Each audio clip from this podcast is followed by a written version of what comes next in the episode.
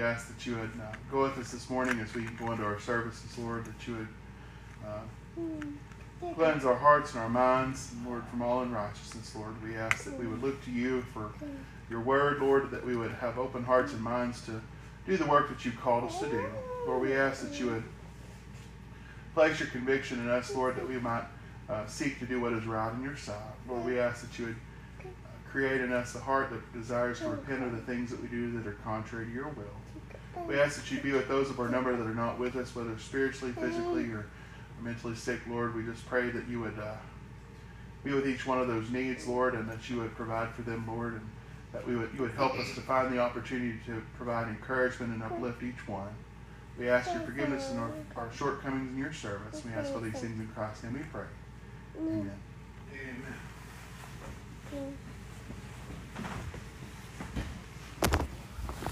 You know, Brother Tyler, as you were praying, I, I thought about the scripture. It says he heals all of our soul's diseases. Amen. It's not just our physical bodies, it's not our mental um, aberrations, but our soul's diseases. You know, you don't think of a soul as being diseased, but that's where the rubber meets the road, so to speak. It's our souls and and our immaturity in the Lord that needs to be we we need to have that growth that spiritual growth and to have the things that hinder that put aside. And we can't do that. We can't put those things aside much as we might like to. But we need we need god. We need jesus in our lives all the time. And so often we we find ourselves being way too self-sufficient. I know I do, and I I think, well, why isn't everybody like me? You know, and I thought, well, it's a good thing they aren't. and uh, you know, each of us is given talents. Each of us is given responsibilities because of the talents we have. And I, for one, feel that I need to grow. I, I felt that when I came here to this church, and I have grown. But I feel like a kid wanting to be like grown ups are, you know? Well, I'll never get that old. I'll never get that big, you know? I'll never have the, the ability to stop running into doorknobs or whatever your problem might be as a kid. But I think we need that, each one of us. As our, we've got an eternity, but right now is when we need growth. Right now, presently, today. Not not just tomorrow. We need it then too, but that spiritual growth. I, I prayed for that when I first came here. Not only for me, but for this church. Spiritual and physical growth both. We need to grow in numbers. And I'm glad when we have visitors. But that phys- that spiritual growth is probably even more important for us. It is for me. I know that. And I'm thankful for the growth that God has given me. Well, we're running oh, late as usual, but that's all right. Uh, turn, turn with me to chapter 22 of the book of Acts. Actually, I'm going to start in verse, well, in chapter 21. I want to do a review there. Um, you'll recall that the Jews of Asia, some of them had come down af- either after Paul or before, but they had come to Jerusalem also. And they were unbelieving Jews. And in verse 27 of chapter 21, it says, And when the seven days were almost ended, the Jews which were of Asia, when they saw him in the temple, stirred up the people, stirred up all the people, and laid hands on him, crying out, Men of Israel, help! This is the man that teacheth all men everywhere against the people and, and the law, and this place. And further brought Greeks also into the temple, and hath polluted this holy place. This was the accusation that they made. A false accusation, mind you. He says, For they had seen before with him in the city Trophimus, an Ephesian, whom they supposed Paul had brought into the temple. So they were making accusations, false accusations, but it was their perception of Paul. And their perception as unbelieving Jews wasn't a good one. And they they felt that he was uh, defaming the temple and leading people astray and teaching them strange doctrines that they didn't understand and didn't want to. And so let's skip down verse 31. And it says, And as they went about to kill him, tidings came unto the chief captain of the band that all Jerusalem was in an uproar. The, the Roman uh, magistrate, the, the chief captain, he's, he is the man responsible for keeping the peace in Jerusalem, the Roman peace, the Roman idea of peace. And he didn't understand what was going on here. He didn't care about that. He said, This is there's a riot going on down there. And he brought soldiers in who immediately the, the he brought in immediately the soldiers and centurions. So not only soldiers, but their officers also. The centurions were the officers under this magistrate, this man who was over overseer of Jerusalem. Uh, the Roman idea of overseeing Jerusalem. And when the when the Jews saw these Roman soldiers come in, and I mean they came in in force. They they were like a a riot squad came in and and and quelled the violence.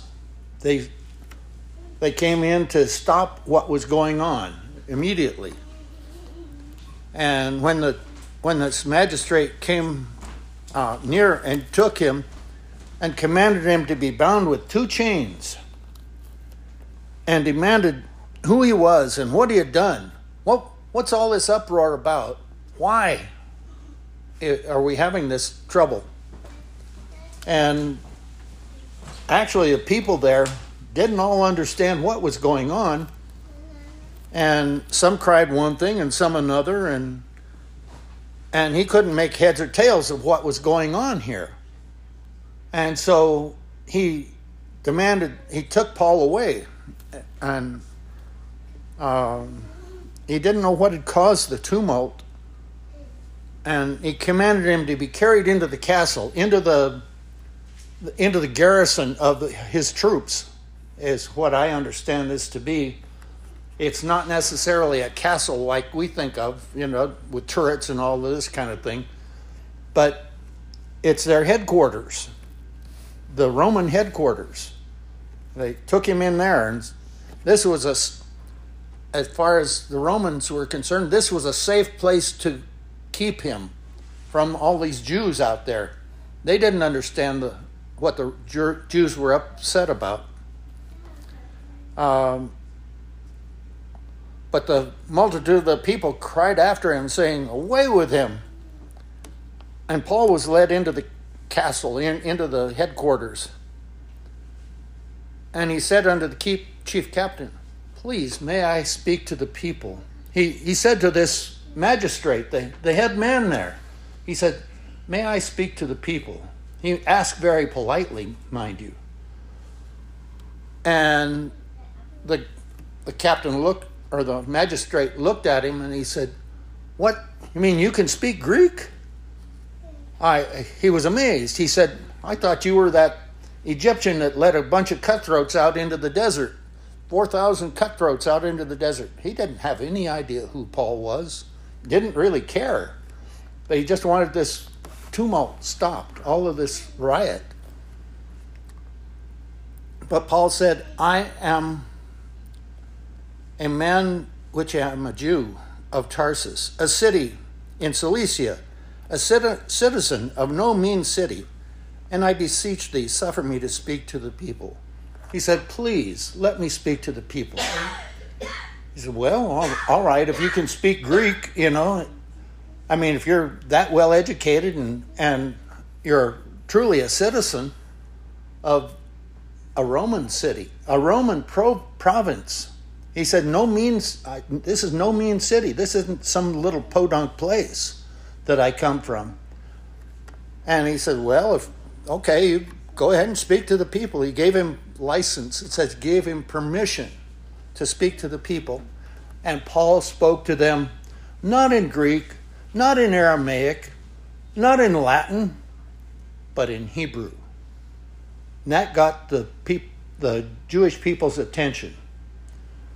They spoke in, he spoke to them in Hebrew. And this was not something that the Jews did on the street normally. They didn't they spoke in Hebrew in their synagogues, they spoke in Hebrew in their homes, but they didn't speak Hebrew on the street generally. And Paul got their attention when he spoke in Hebrew. And with that, we start into chapter 22. And I'll read some of this here. It says, Men and brethren and fathers, hear ye my defense, which I make now unto you.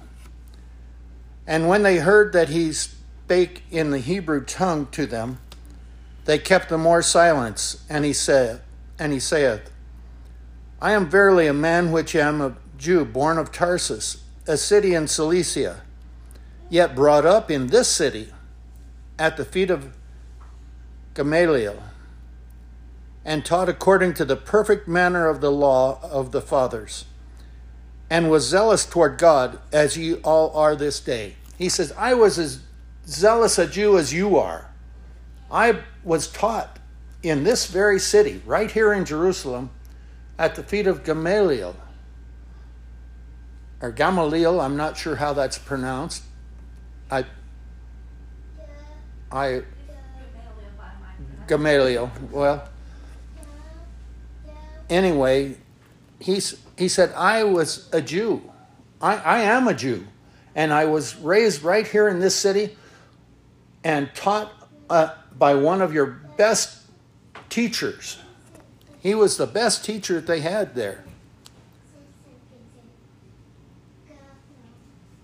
And I persecuted this way to the death. He said, I persecuted these Christians to the death. I, I was that zealous a Jew, binding and delivering unto the prison unto prisons both men and women. It didn't matter to me who, who they were.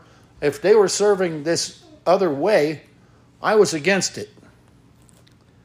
Verse 5 As also the high priest hath, doth bear me witness, and all the estate of the elders, from whom also I received letters unto the brethren. Now, he says, I received letters from these from the high priest to go there. I had papers to prove that I had the right to do this. And the high priest gave those let, letters to me. And when he says these are letters to the brethren, he's talking about Jewish brethren in Damascus. He's not talking, you know, usually in the New Testament, when it says the brethren, it's talking about the church. But this wasn't the case here. Paul didn't know anything about churches. The brethren were Jewish brethren. They're in Damascus. He had letters to them from the high priest uh, to bring them which were, were bound to Jerusalem for to be punished. He was going to drag these people back to Jerusalem so that they could be punished, back in bound, to bind them and bring them back bodily. That was his job. That's what he felt his job was. And so this is what he's telling them in Hebrew. Verse 6 it says, And it came to pass that as I made my journey, and was come nigh unto Damascus about noon, suddenly there shone from heaven a great light round about me. And I fell to the ground and heard a voice saying unto me, Saul, Saul, why persecutest thou me? All of this is in Hebrew, he's telling them this. He said, he said, I saw a great light and I fell to the ground, not knowing what this meant. And there came a voice from heaven And I fell to the ground and heard that voice saying unto me, Saul, Saul, why persecutest thou me? And I answered, Who art thou, Lord? And he said unto me, I am Jesus of Nazareth, whom thou persecutest. Jesus of Nazareth, that man that the Jews and the Romans had killed. Wow. This is the light coming from heaven? This is only God could do that, right? They understood that. And this vision that he was seeing here on the as he approached Damascus was nothing other than the hand of God. And they knew that. They they understood that in Hebrew. He, they understood what he was talking about. And they that were with me saw indeed the light and were afraid, but they heard not the voice of him that spake unto me. So this voice was just for Paul, just for Saul of Tarsus. And I said, What shall I do, Lord? And the, and the Lord said unto me, Arise, go into Damascus, and there it shall be told thee all the things which are appointed, uh, determined for thee to do. Those things that have already been determined for you to do. You've got a job to do. And so Jesus said, Arise, get up, get off of your face, and go. Go into Damascus, and I'll, I'll tell you, it'll be told you there what has been determined for you to do. You've got a job to do. So Jesus said, You've got a responsibility here. And, and Paul realized when, he's, when he addressed this voice that came out of the heavens, he addressed, it, addressed him as Lord. He said, Who art thou, Lord? He says, I, I know that you're bigger than I am. You've got more authority than I have because you're speaking from heaven. You're speaking to me and to him alone. The others didn't hear the voice, just Paul. They saw the light and they were afraid. They didn't know what was going on. But Jesus spoke to Paul. He says, Get up, I'll show you what's what has been determined for you to do. Who determined? Who made made that determination? Who made that appointment of Paul? It was God himself. God the Father. Jesus was telling him, We've got a job for you to do. And when I could not see for the glory of that light, being led by the hand of them that were with me, I came into Damascus, and one Ananias, a devout man according to the law, having a good report of all the Jews which dwelt there, came unto me and stood and said unto me, Brother Saul, receive thy sight. And the same hour I looked upon him. He said, That very hour I was able to see him. My my blindness cleared up. I was I had to be led blind. I, I couldn't see where I was going until that time. I don't know how long Paul had been in Damascus before Ananias came to him. We read this and it sounds like it's instantaneous. He may have been there for a week, blind, unable to see, stumbling around in the darkness, and fearful for the voice that he had heard, not knowing what he was to do, but knowing that the voice said, We'll tell you what you are supposed to do. And let's see. So the Jews that dwelt there had high respect for Ananias. Ananias was a Jew. I'm sure he was also a Christian he was a servant of the Most High God, and they understood that. The Jews understood that, and they he didn't necessarily tell them that this highly respected Jew there in Jerusalem, maybe one of the people that he would have gone to with letters, I don't know. But he says he came to, to me and stood and said unto me, Brother Saul, receive your sight. And I, I looked upon him and I saw him. I was able to see him. So he brought healing for my eyes. And he said, The God of our fathers hath chosen thee. Now, the God of our fathers, this is saying Jehovah has chosen you. God the Father has chosen you that you should know his will and see that just one, and shouldst hear the voice of his mouth. Who is the just one he's speaking of here? That's Jesus. Jesus, the Son of God, the only begotten Son of God. And hear the voice of his mouth. You're, you're to listen to Jesus when he speaks to you. This is what Ananias is telling Paul. Who revealed that to Ananias? The Holy Spirit, I'm sure.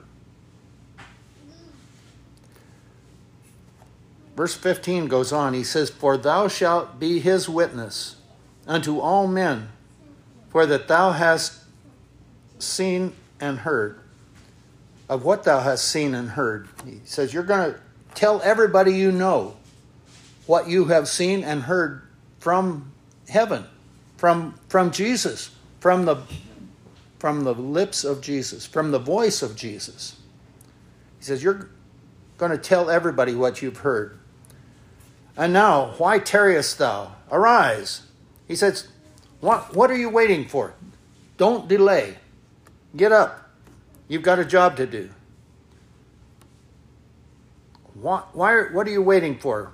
Arise and be baptized and wash away thy sins, calling on the name of the Lord.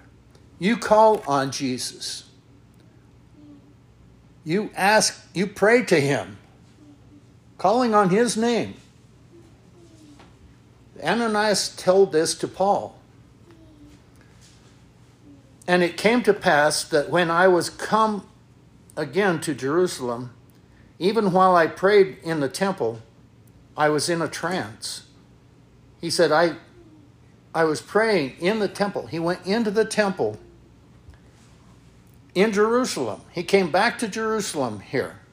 That, that travel isn't mentioned, but he came back to Jerusalem and I was praying in the temple, and I was in a trance, and saw him saying unto me, Make haste and get thee quickly out of Jerusalem, for they will not receive thy testimony concerning me. The people in Jerusalem aren't going to hear you, Paul. You're going to give your testimony, but they aren't going to hear you, so you better get out of here. Jesus told him, Get out of Jerusalem. This isn't the place for you right now. And I said, Lord, they know that I am imprisoned and and beat in every synagogue them that believed on thee. He says, I, I beat those followers of the way, those Christians. He says, they know me, they know who I am. Why would they not receive my testimony? I mean, Paul was giving excuses here. And when the blood of thy martyr Stephen was shed, I also was standing by and consenting unto his death, and kept the raiment, kept the clothing of them that, that beat him to death, stoned him. I was there. They know that. They know who I am. Why, why should I have to worry? I mean, why was he arguing? I don't know. But it was human reasoning. He said, They have no reason to not hear what I have to say. And he said unto me, Depart, for I will send thee far hence unto the Gentiles. He says, I'm going to send you a long ways from here to Gentile people. Now, I'm sure as a good Jew, Paul was wondering, unto the Gentiles? My goodness. That doesn't sound right to me. I mean, surely they'll hear my voice. They know who I am. I persecuted the church. I was a zealous Jew. I was I'm a good guy according to the law.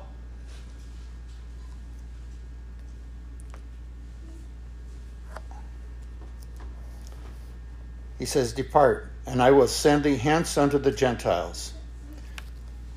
And they, now that they that we're speaking of here in verse 22 is the Jews, those that were listening to him talk to them in Hebrew.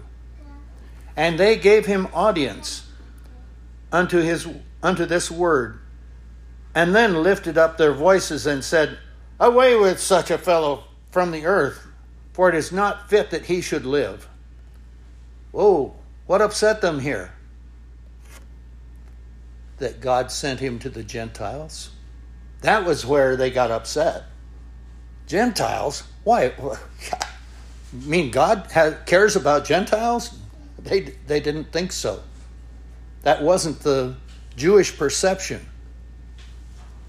Their, their perception was that only the Jews mattered to God. And they said, Away with such a fellow from the earth, for it is not fit that he should live. He shouldn't be preaching these things. We don't allow that. that isn't allowed in the, in the synagogue. Jews were the only people allowed into the synagogue. The, this, these people from Asia had seen Paul consorting with an Ephesian who was not a Jew. He was a Gentile. And they thought that, that, they, that he had brought this Gentile into the synagogue, which was not allowed. And that was part of their accusation. So the Jews were saying, it's not fit for this man to live teaching those things and doing those things that are contrary to the law. And as they cried out and cast off their clothes and threw dust into the air, the chief captain, that magistrate, that Roman magistrate, commanded him to be brought into the castle bring him back into headquarters here and, and bade that he should be examined by scourging. Now, what is examined by scourging? I mean, you flog him until he tells what's what he believes to be happening. We, we'll get the truth out of him one way or another. So they were going to flog him, examined by scourging, that he might know wherefore they cried against him. We'll, we'll find out why they're upset with this man. We'll, we'll scourge him until he tells us. We're going to beat him until then. And as they bound him with the thongs, Paul said unto the centurion that stood by, Is it lawful for you to scourge a man that is a Roman and uncondemned? Well, that was against Roman law. It was against Jewish law for that matter.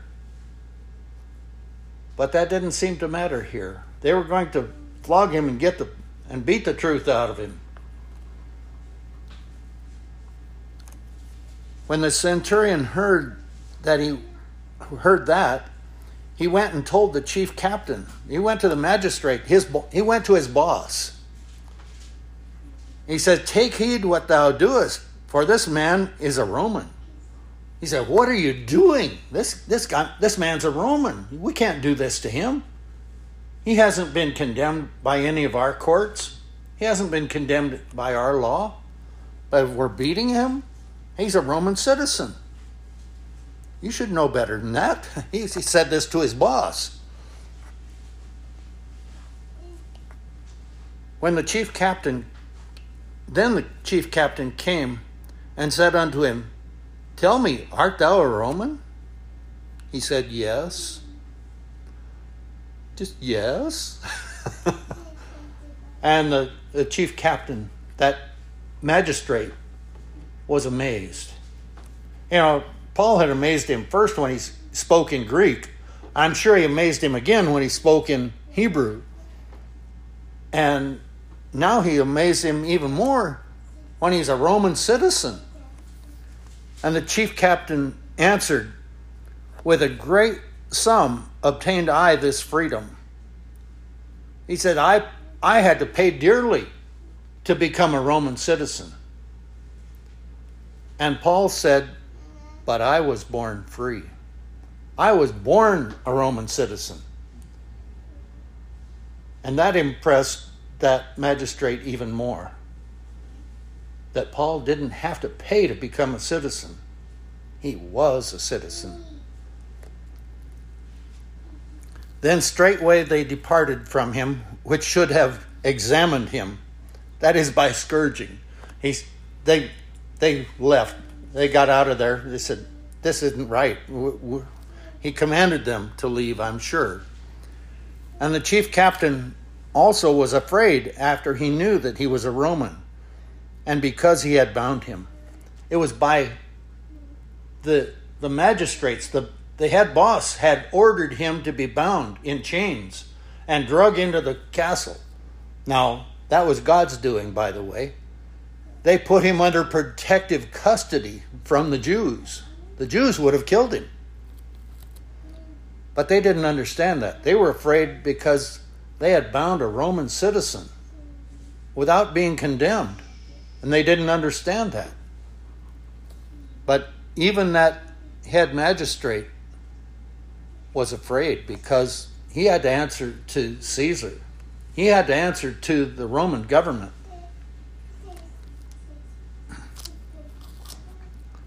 Verse 30 says, On the morrow, that's the next day, because he would have known the certainty wherefore he was accused of the Jews, he loosed him from his bond, bands or his, his bonds and commanded the chief priests and all their council to appear and brought Paul down and set them before them.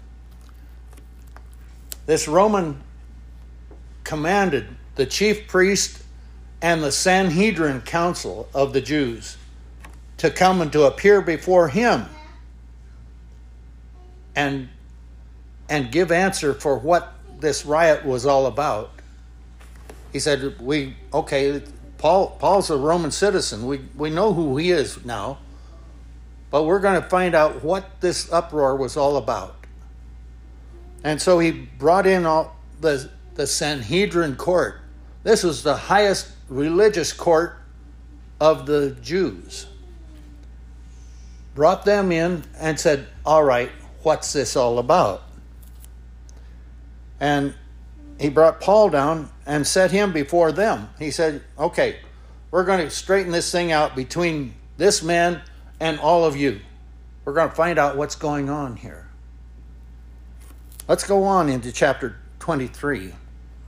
And Paul, earnestly beholding the council and men, said, Brethren, I have lived in all good conscience before God unto this day. He's talking to the Jews here. He calls them brethren again. I have lived in all good conscience before God unto this day. He says, I've done exactly what I felt God would have me to do. I have no no compunction about what I've done. I felt I was doing what was right. And the high priest, Ananias, commanded them that stood by him to smite him on the mouth. He says, Smack that man in the mouth. He shouldn't be saying things like that. He's lying, is the idea here. Then said Paul unto him, God shall smite thee, thou whited wall for thou sittest, for sittest thou to judge me after the law, and commandest me to be smitten contrary to the law? The, the Jewish law, by the way, he said he, he commanded him to be smacked for what he had said. And Paul calls him a hypocrite, a whited wall.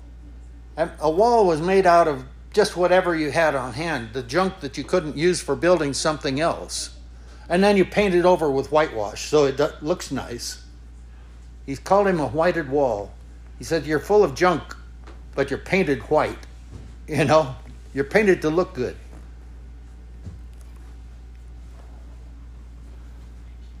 And when they, and they that stood by said, Revilest thou God's high priest?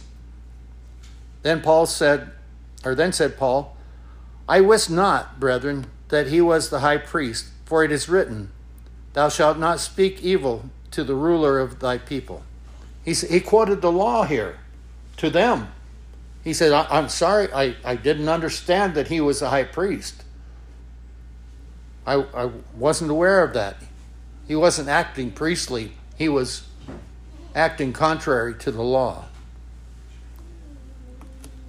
But when Paul perceived that the one part of the, were Sadducees and another part Pharisees, he cried out in the council, right there before the council, the Roman council and the Hebrew council, the Sanhedrin. He cried out, Men and brethren, I am a Pharisee, the son of a Pharisee. Of the hope and resurrection of the dead, I am called in question. He said, I'm, I'm preaching Jesus who rose from the dead, and that's why they're upset with me. Oh, really? Well, what did this do? It created a division. And when he had said so, there arose a dissension, a, a quarrel, a, a, a division between the Pharisees and the Sadducees. And the multitude was divided. So he divided the Sanhedrin. He said he separated them and said, "Hey, I, this is the problem. I I believe in the resurrection." and and when he had so said, there arose this divi- di- dissension between the Pharisees and the Sadducees, and the multitude was, was divided. For the Sadducees, Sadducees say that there is no resurrection, neither angel nor spirit, but the Pharisees confess both. He says, so these Pharisees believed in angels, they believed in the resurrection. Uh, they believe in spirits, but the Pharisees didn't believe in any of that. And most of the Sanhedrin at this time, as I understand it, was Pharisees, or was Sadducees, I'm sorry. Most of them were Sadducees. They did not believe in spirits or the resurrection or angels or any of this stuff. They, they said, oh, that's hocus pocus. We don't believe in that. And there arose a great cry, and the scribes that were of the Pharisees' part rose and strove, saying, We find no evil in this man. But if a spirit or an angel hath spoken unto him, let us not fight against God. He said, If, if God sent a voice to him, we aren't going to argue with God. We, we don't want any part of that. So we're going to say, we don't have any problem with Paul anymore. So, but the, the Sadducees still did. And they were upset with Paul. And when, they, when there arose a great uh, dissension, that is, a, a, a big quarrel between them, the chief captain, fearing lest Paul should have been pulled in pieces of them that commanded, then he commanded the soldiers to go down and to take him by force from among them and to bring him into the castle. Bring him back into headquarters. He's going to get ripped apart down there by those Jews. They can't even understand. They're arguing between themselves and they're going to just tear him apart. And the night following, the Lord stood by him and said, Be of good cheer, Paul, for thou hast testified of me in Jerusalem so must thou bear witness also in Rome. Whoa, Rome? Here, here's Paul standing here testifying in Hebrew to the Jews, and God comes to him that night and says, You're not only going to test, you've testified to the Jews here. You've told them what you, who you are, and that you're speaking for me concerning the resurrection of the dead. This is God speaking to him. Now, whether he says the Lord stood by him, I believe this is the Lord Jesus came and said, You've testified of me here in Jerusalem. Now you're going to be going and you're going to testify of me in Rome. Well, now this is just at the beginning of Paul's um, of his responsibility before God here in testifying to the to the Gentiles. He says, "I'm going to send you to Rome. And you're going to testify of me there." So, with that, we'll stop our reading because this is a good place to break off. Because here, Paul has been arrested, first of all, by the Sanhedrin, and then he was rescued from the Sanhedrin by the Romans. And then the Romans said, okay, we're going to bring him back out here and we're going to get this thing straightened out. They didn't do that, by the way. And there arose a dissension because Paul said, I am a Pharisee, the Phar- a son of a Pharisee. I'm a, I'm a good guy. I, I'm a believer. The Pharisees were the, uh, the strongest sect of the Jew at that time, as I understand it. He says, I'm, you know, in another place, he says, I, I'm a,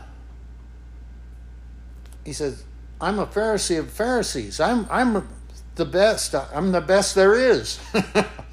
I'm Superman in the Jew among the Jews. I'm a, a zealous Jew.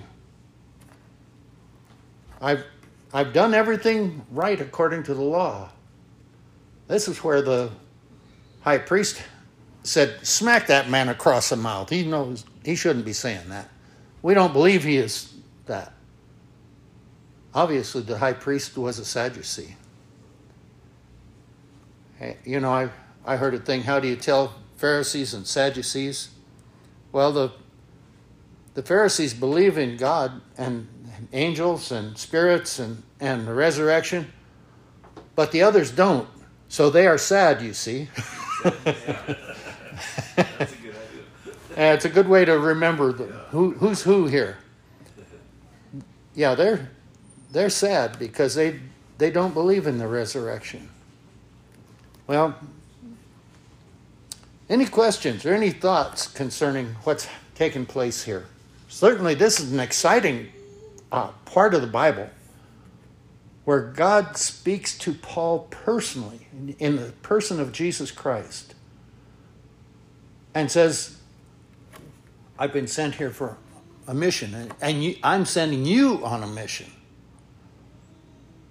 Quite frankly, God does that for us. We each have a job in God's service. We need to be ready to do what God says. Andy, you have had something. Well, first of all, you know, Paul was probably the first missionary. Especially to the Gentiles. He was sent out by God with a message. Yes. And he traveled around and spoke the message. Okay? But also, I see this in this chapter. There's this tremendous amount of emotional investment of all these people. They all want to have their way, you know, be the only way. Whether they're Sadducees or Pharisees or whether Or the Romans, for that matter. or the Romans, but I mean, just among God's people. And we're going to say all Israel's God's people, even though Sadducees didn't even believe in angels or the afterlife. I mean, but they're still, because they're children of Abraham, they're under his covenant. They're his covenant people, and at that time there wasn't a church yet. So, you know, I guess there were churches at Paul's time, because that's what he was establishing. But it was a new thing. And so, all these centuries on centuries on centuries, there has been just one covenant between God and man. And that involved following a prescribed ritualistic thing that nobody really could keep, you know, The law.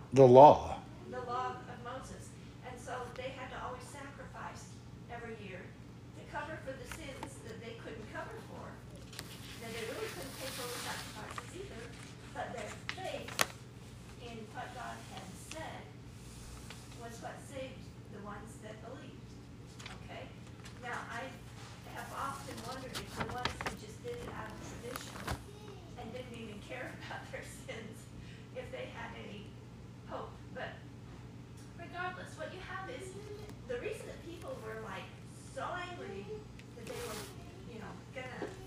kill him. Kill him, whatever it took, because he was, as the, the way they saw it, he was blaspheming against God. He was bringing in something else that God didn't approve of, they thought. But see, he was, nobody could have imagined God would become a man and die. That was what the picture of the sacrifices was about, but they had never seen that or realized it. And so when it happened, they didn't believe it. And so all these Jewish people are really upset because they think that they have to, you know, they have to save and preserve the tradition that they believed was the only way to God, and that they were the only keepers of that law and tradition. So I see a lot of emotions in here, but they were listening to him up until he mentioned Gentiles and going to the Gentiles, and that really wasn't gonna fit with No. any of them because they're like, we're the ones that have to, we're the children of Abraham, we have to protect the law. Because otherwise it'll get corroded, and we sure not gonna let just any old Gentile in here. They oh. have to become a Jew. Yes, and that's what they were seeing that they they as people were supporting God, not God Yeah. supporting them. Not not giving God his due. They were saying we have to do for God. Paul was feeling that too when he went to Damascus. He went there saying, I've got the letters from the high priest to say I can arrest anybody I want to, any of these followers of that way, and drag them back to Jerusalem for punishment. He's, he felt he was right in doing that. And they felt they were right in killing him because of his going to the Gentiles. Because God, Jesus, told him to go to the Gentiles. So this is a, a time of turmoil here. The, the Romans didn't understand any of this. They didn't understand him when he spoke in Hebrew, I guarantee you. The Jews did. And so the Romans were saying, well, what, what's all this turmoil? We still don't know what's going on. Here, here they've got the Jews, the Jews are fighting amongst themselves, the Pharisees and the Sadducees, which they didn't understand that either. The Romans didn't understand. But I thought they couldn't get along with anybody. Well, they they felt they were in charge, and they were, Yeah. according to Caesar. That was the Roman world at that time. The, all the Mediterranean, the whole whole area, had been taken over. Alexander the Great had done a tremendous job, and he'd conquered much of the world at that time. And so here was this man saying that Jesus, a man that had been hung on a cross and died, spoke to him from heaven and told him to go to the Gentiles. He says, I'm going to send you to the Gentiles. Andy, what? The big issue with that was that he was actually not a man only. He was God, and that's where the entire world, they said, this is that man turned the world upside down in one place, because really it does. If, if Jesus was God, then the whole concept of anything anybody ever thought of before is turned upside down. Their understanding of God. The only hope anybody's got is that Jesus was God and paid our price. And then when you understand that, it changes everything. Now, there's whole humongous numbers of groups of churches that think they are God's sent people, and that they're the only ones and all this stuff. But we all have to be careful of that kind of attitude because there's only one thing that's true, and that's God. And what He said is what's true, whether we understand it right or not. It's what He said that counts, not what people think or traditions. Yes. And that includes Baptist churches, by the way. That's not just the Jews or the idol worshippers or whatever out there. No, it includes every one of us. We need to let God be true and every man a liar as far as that's concerned. We need to realize that we need to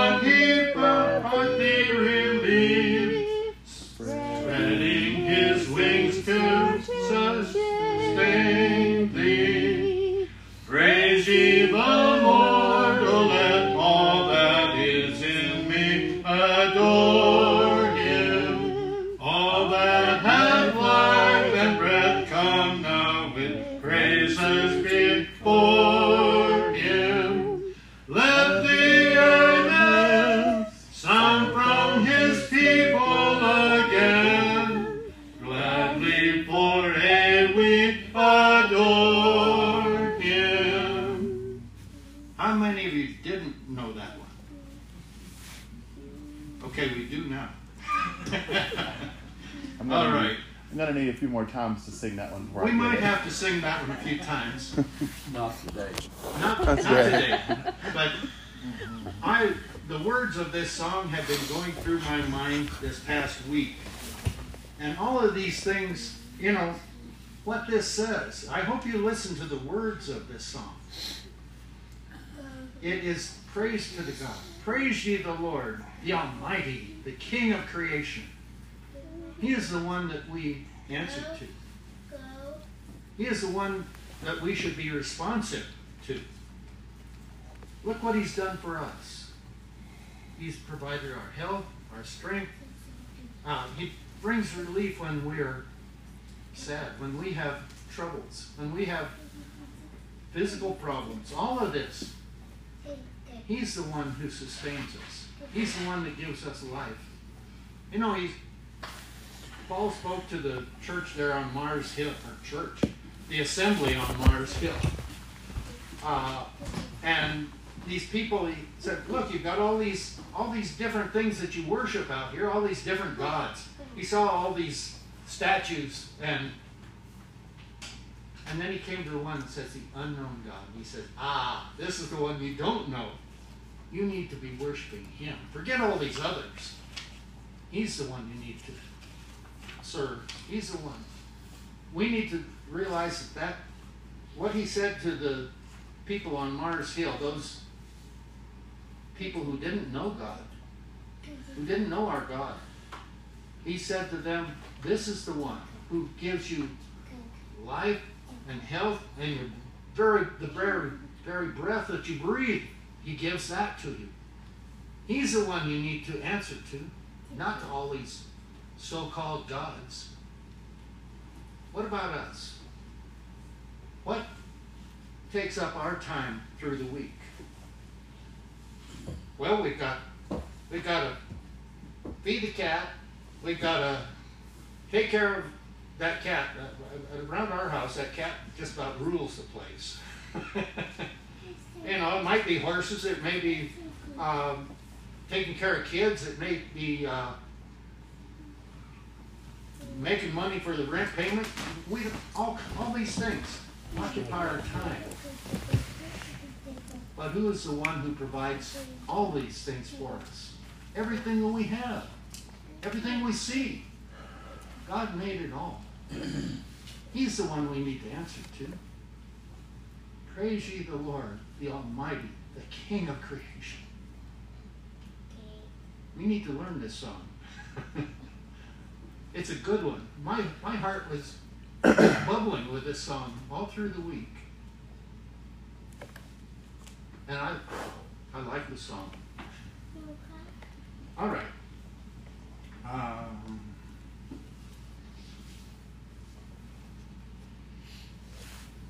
let's sing number 32.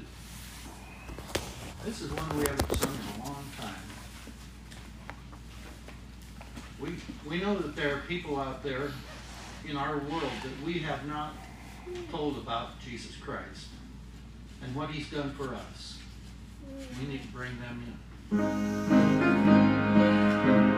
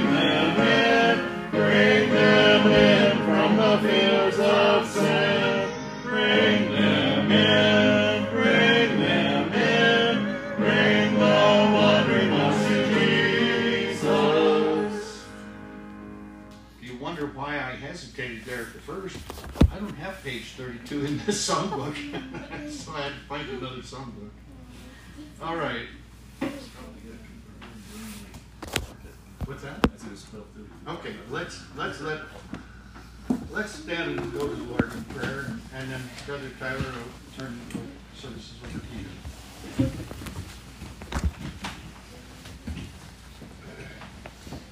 Our kind and loving Heavenly Father, we thank you for this day. Thank you for the opportunity to serve you in this place. Thank you for these who come and hear and whose hearts are open to, to your word. We ask, Lord, that you would direct each of us. Help us to call upon your name throughout the week and to give you the praise for all the things that we have, for all of our life and our comforts and our, our hope and our joy and our expectation of the coming kingdom of your designing. We thank you, Lord. Help us, Lord, to be more active in your service, to be more willing to hear, more willing to put aside the things of this world that we might serve you better. We ask, Lord, that you would be with those of our number who are not here for whatever reason. Lord, you know. We ask that you would be with those who are sick. Help them that they might be restored to their health. We think of all of those prayer requests that we know of our hearts, and even some that are not on the prayer list, Lord. You know the needs of each person. Know how to provide in ways that only you can provide. Help us, Lord, to learn to be active in your service, to learn to be what you would have us to be. Forgive us of our shortcomings and help us to draw closer to you each day. For we ask these things in Jesus' precious name. Amen.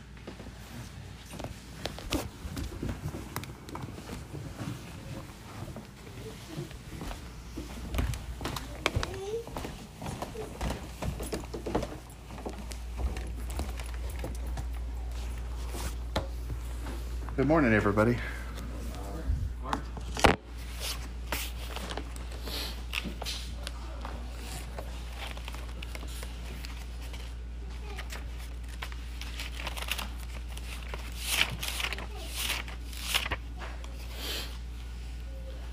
Interest of time this morning, I'm going to forego our prayer list this morning, and uh, we'll cover that this evening. Um, if you will, turn with me to the book of Deuteronomy. Excuse me, not Deuteronomy. uh, 1 Samuel chapter 16.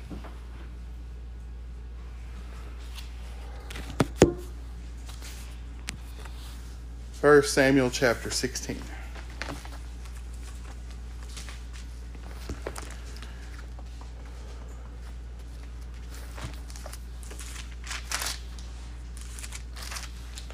References quite a bit, um, but in, in regards to today's message, we'll take a look there at verses 5 through 7 of chapter 16.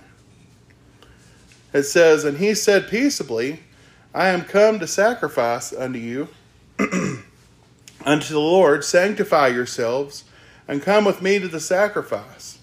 And he sanctified Jesse and his sons, and called them to the sacrifice.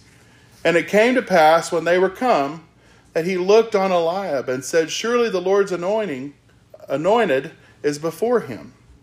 But the Lord said unto Samuel, Look not on his countenance or on the height of his stature, because I have refused him. For the Lord seeth not the man uh, as man seeth. For man looketh on the outward appearance, but the Lord looketh on the heart. And Jesse called Abinadab, and he came to pass before Samuel, and he said, Neither hath the Lord chosen this then Jesse said, made Shammah to pass by, and he said, Neither hath the Lord chosen this. And again Jesse made seven of his sons to pass before Samuel, and Samuel said unto Jesse, The Lord hath not chosen these.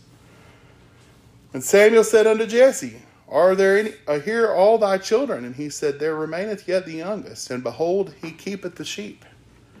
And Samuel said unto Jesse, Send and fetch him, for he will not sit down till he till he come hither. And he sent and he brought him in.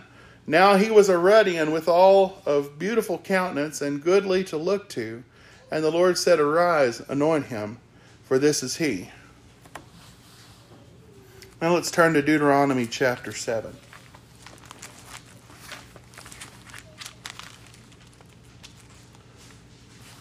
Deuteronomy chapter 7.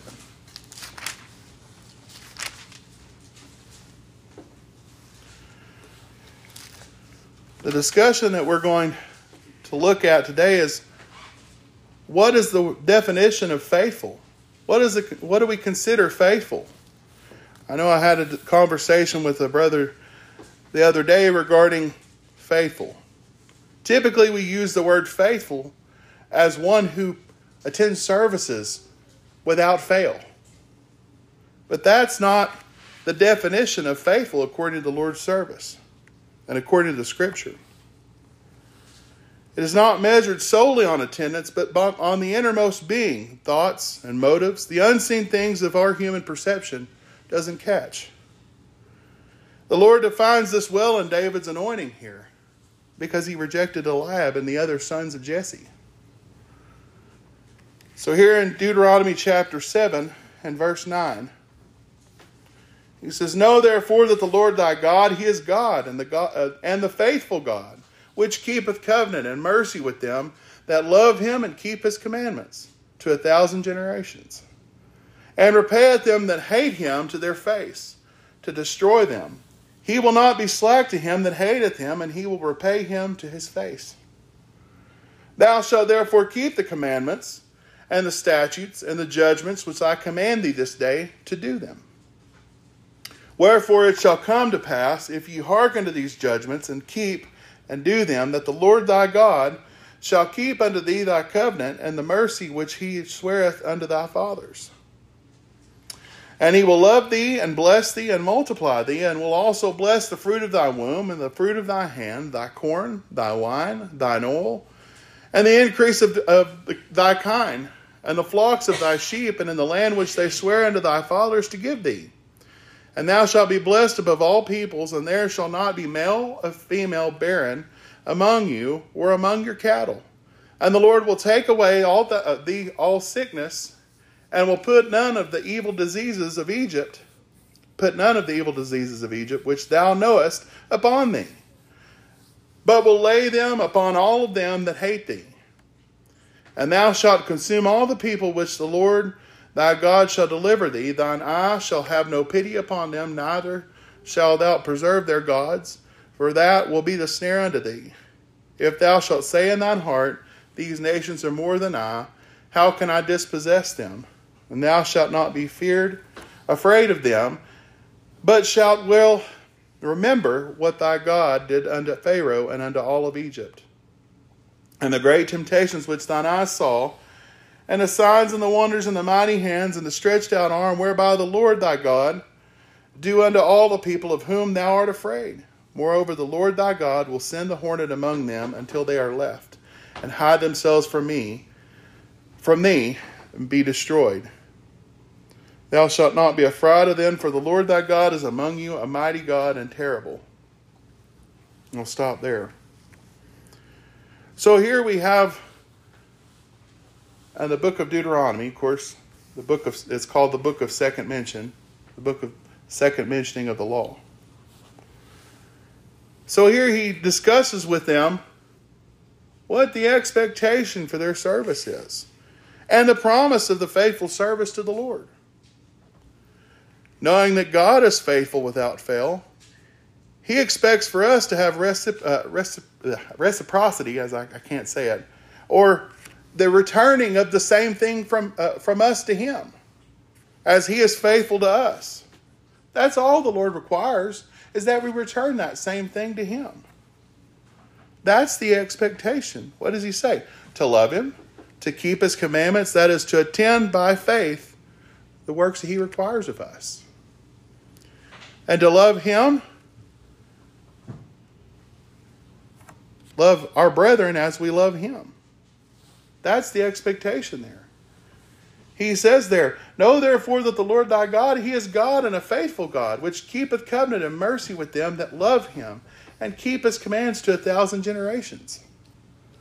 And he repayeth to them that hate him to their face, destroy him, and he will not slack be slack to them that hateth him, and he will repay him to his face. Hate's a pretty strong word that's mentioned there. But that hate there is to hate his ways, to have disregard for them, to not like them, to not follow after them. That's to hate.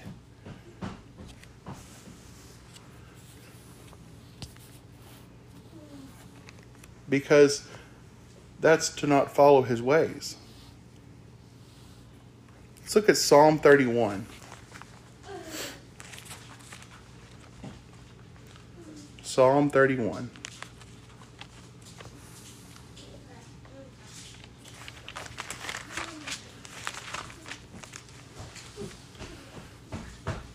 Jubilee.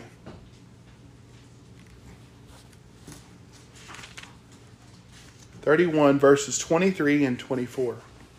Says, For I said in my haste, I am cut off from before thine eyes. Nevertheless, thou heardest the voice of my supplications when I cried unto thee. O love the Lord, all ye his saints, for the Lord preserveth the faithful and plentiful, rewardeth the proud doer. Be of good courage, and he shall strengthen your hearts, and all ye that hope in him. This was the psalmist David talking about his confidence in the Lord. He says, For I have said in my haste, I am cut off from before thine eyes. David said, And I was too hasty in, in my saying that I was cut off. He says, Nevertheless, even though I said this, you heard me. You heard my plea for, for help. He says, Oh, love the Lord, all ye his saints. Love the Lord, those people who, who follow after his service faithfully. For the Lord preserveth the faithful, and plentiful rewardeth the proud doer. What is faithful? One that does his will, one that seeks to follow after his teachings and his precepts as he's laid out before us in this book.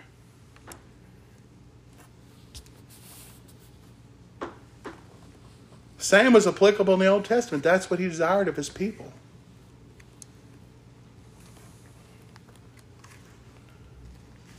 Look at Habakkuk chapter 2. Habakkuk is a minor prophet towards the end of the Old Testament. I always have trouble finding it, but I nevertheless. Habakkuk chapter 2 and verse 4.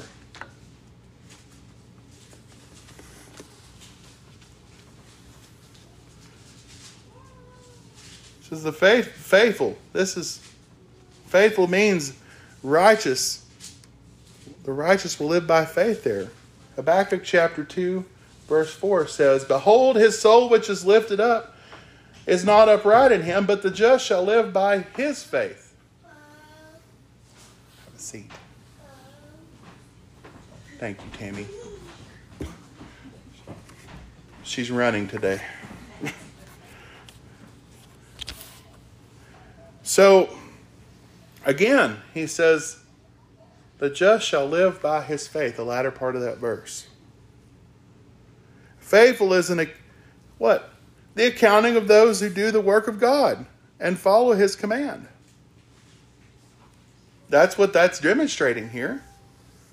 He says, The just shall live by faith. Let's look at 1 Timothy chapter 1.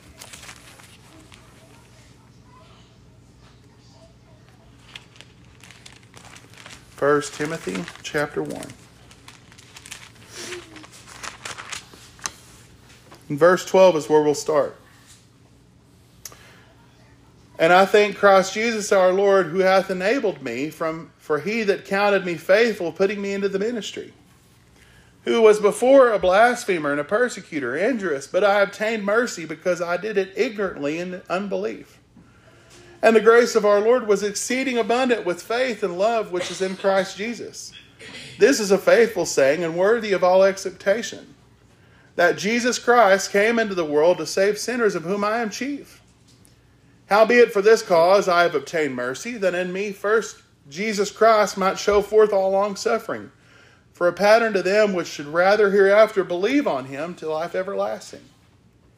Now unto the King eternal, immortal, invisible, and only wise God be honor and glory forever and ever. Amen. This charge I commit unto thee, son Timothy, according to the prophecies which went before on thee that thou by uh, them mightest war a good warfare, holding faith and good conscience, which some having put away concerning faith have made shipwreck. Of whom is Hymenaeus and Alexander, with whom I have delivered unto Satan, that they may not they may, may learn not to blaspheme. So again, we have Paul here writing to Timothy, whom he calls a beloved son in the Lord. What's the admonition here at the beginning of the first chapter there in Timothy? He says, Howbeit this cause I obtain mercy, that he might first first Jesus Christ might show forth all long suffering for pattern of them that might thereafter believe on him to everlasting life. Paul goes, you know, I'm I was a pretty rotten person. In my unbelief, the Lord was pitiful to me, right? He saw something in me I didn't see, but what was the expectation? He couldn't remain as he was. And why was Paul counted faithful? After the Lord called him, he went and did what he was supposed to do. He didn't tarry. Paul's conversion was that the Lord put him into service. And Paul never looked back from that calling, that service that he was called to. Paul followed the Spirit's guidance of that, we are sure, according to the accounts there in Acts and these other epistles that he's written here. Paul didn't go where he wished to. Of course, most of the time he, where he wished to go was because the Lord wished him to go there, didn't it? He didn't choose of it of, of himself, but he followed the Lord's prompting.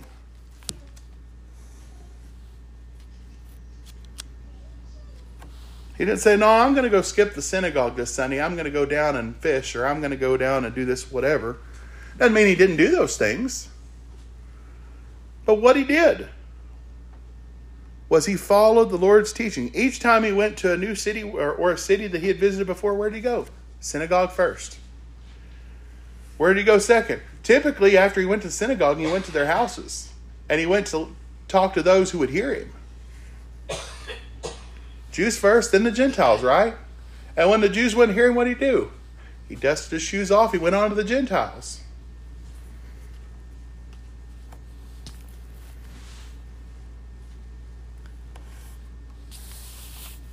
That was the accounting of faithfulness, these epistles that we read here and the examples in the gospel, was they did so without fear of reprisal, even if it meant unto death. We struggle with speaking up to somebody in the supermarket when we see somebody, don't we? Admit it, we do. I do sometimes, to my own chagrin.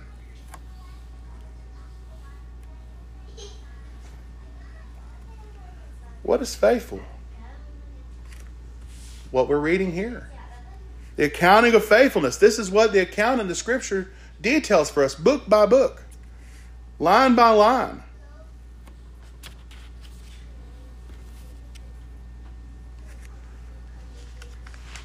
That's what Paul was encouraging Timothy to do here was to he says, What do you say? Hold faith in a good conscience, which is having put away concerning the faith, some have made shipwreck. He tells him there, he says, According to these prophecies who went before you, that thou by them mightest war a good warfare.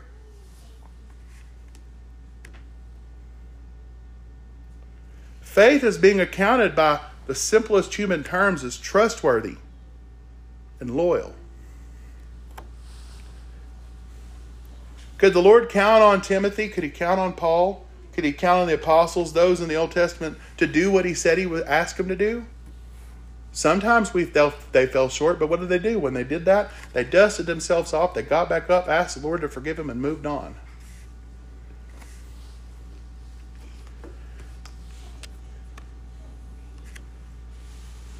Not to be ugly, but we can't fool God, whether we think we can or not.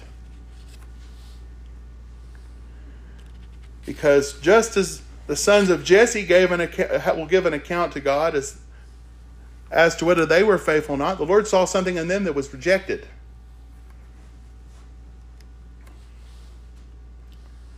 He sees our innermost hearts and our innermost feelings and thoughts and motives. You and I know our innermost thoughts. Judge them according to Scripture, according to what the Lord would have us to do. Then we can determine that we need to move on, what we need to get rid of, and what we need to hold on to. Scripture's pretty clear. He talks about it dividing into what? Even to the joint and marrow, right? That's what the Word of God does. It can fillet off those things that are not proper in His service. Hebrews chapter 10.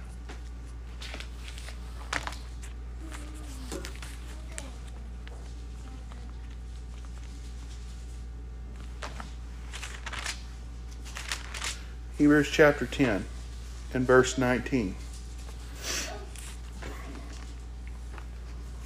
He says, Having therefore, brethren, boldness to enter into the holiest of holies by the blood of Jesus, by a new and living way, which we have consecrated for us, through the veil that is to say his flesh, that having an high priest over the house of God,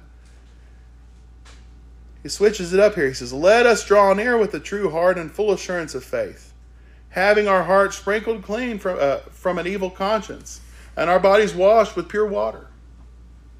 Let us hold fast the profession of our faith without wavering. Means don't turn it loose. And let us consider one another to provoke unto love and to good works, not forsaking the assemblings of ourselves together, as is the manner of some but exhorting one another, and so much the more as you see the day approaching. For if we sin wilfully after we have received the knowledge of the truth, there remaineth no more sacrifice for sins, but a certain fearful looking for of the judgment and fiery indignation of which shall devour the adversary. He that despised Moses' law died without mercy under two or three witnesses. Oh, how much sorer punishment suppose ye shall he be thought worthy who hath trodden under foot the Son of God, and hath counted the blood of the covenant, wherewith we, uh, he was sanctified, an unholy thing that hath done despite unto the Spirit of grace. For we know him that hath said, Vengeance belongeth unto me, and I will recompense, saith the Lord. And again, the Lord shall judge his people. We can look time and time again in the accounts in the Old Testament and the patriarchs there, and God was a jealous God. He desired our hearts wholly undivided. We see example after example of those who turned their back on God, and what happened to them? Sons of Korah, chief among them. The king, the northern kingdom of Israel, after the split in the civil war, what happened to them? They were carried off into captivity because they were unfaithful and ungrateful lot. And guess what? There wasn't a northern kingdom after that, was it? It was wiped out. They were absorbed into Assyrian culture after that. Why? Because they dishonored God and they disobeyed God and followed after the gods of the of the Asherim that the Philistines and the Phoenicians followed after. And we saw what happened to them. The Ark of the Covenant was captured and taken from them and put in the what put in the temple of Dagon, wasn't it? What happened? He tore up that temple. Statue and idol all pulled down and facing prostrate towards the ark of God. The ark of the covenant.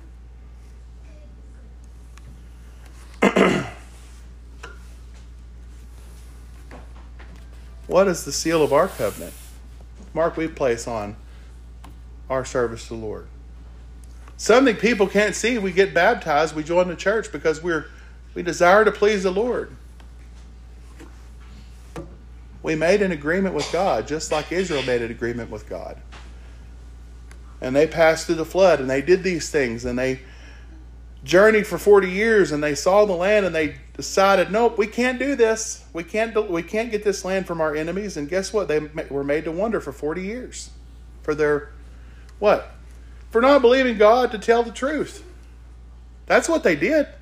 They accounted it to God that He didn't believe, that they, that they didn't believe He would deliver them the land that they were promised. And the generation thereafter didn't see it, did they?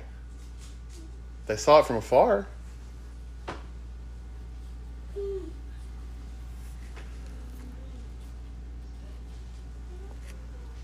They didn't fool God.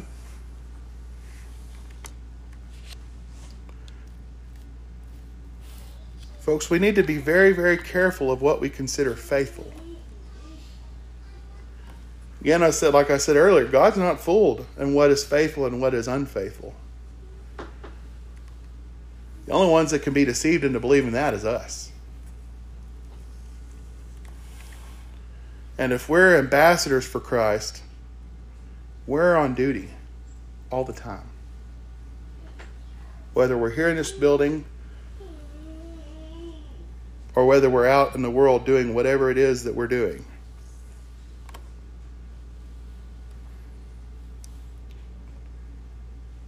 I would encourage you to look at the scripture and just examine exactly what the definition of faithful says, like we've read through some of these accounts, because there's more where this came from. And the state of this world and the way it's going, it's not getting any better. So we better be looking to this. Because Scripture tells us we'll give an accounting of what happens. Last place we'll turn. It's chapter 11. Go one, one chapter over in Hebrews.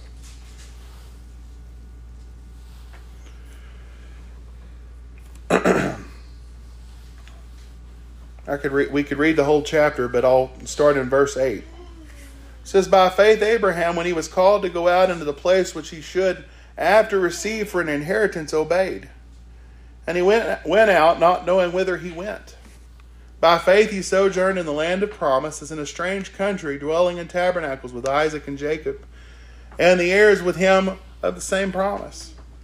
For he looked for a city which hath foundations, whose builder and maker is God. Through faith also Sarah herself received strength to conceive seed, and was delivered of child when she was past age, because she judged him faithful who had promised.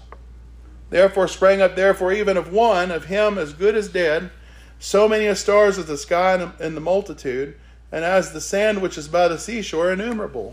These all died in faith not having received the promises, but having seen them afar off, and were persuaded of them, and embraced them, and confessed that they were strangers and pilgrims on the earth. For they that say such things declare plainly that they seek a country. And truly, if they have been mindful of the country from whence they had came out, they might not have had, an opportunity might have had an opportunity to return.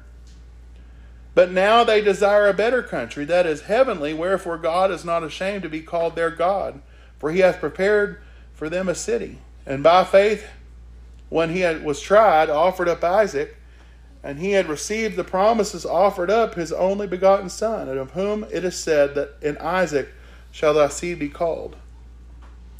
Accounting that God was able to rise him up even from the dead, from whence also he had received him in figure. I'll stop there.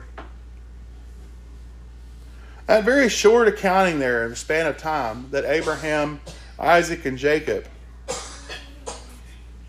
labored to find the land which the Lord had promised them. Yes, the Lord had promised them a land, but He had also promised them a habitation, didn't He?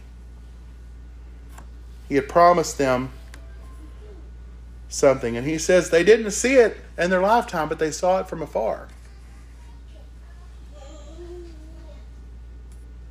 And they died before they received it. But did it dissuade them their whole life from when he had called them on? No. Did they struggle? Yes. Did they have difficulty? Yes. But what do we see continually?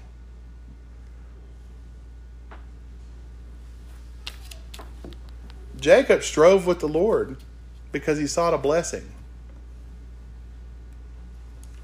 And sometimes we're not even willing to strive to make ourselves a little uncomfortable.